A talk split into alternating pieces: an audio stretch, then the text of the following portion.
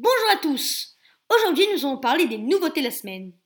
Alors tout d'abord, perdons pas de temps, la venue tant attendue de l'iPhone SE 2. Oui, c'est un retour vers le passé qu'Apple nous a proposé, mais cet iPhone a tous les atouts pour être le smartphone de l'année. Avec son écran Retina HD de 4,7 pouces, sa puce A13 bionique, la plus rapide jamais conçue pour un smartphone, et sa résistance à l'eau et à la poussière, l'iPhone SE 2020 a tout pour lui. Trois couleurs sont disponibles le noir, le blanc et le rouge. Malheureusement, il ne sera pas équipé de Face ID mais de Touch ID.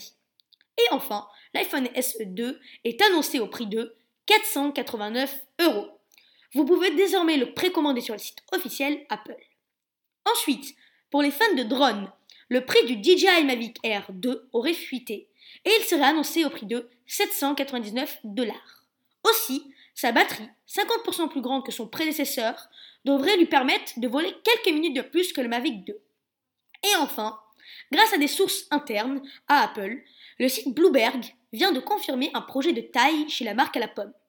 L'année prochaine, normalement, des nouveaux MacBook délaisseront leur processeur Intel et découvriront une nouvelle architecture faite maison.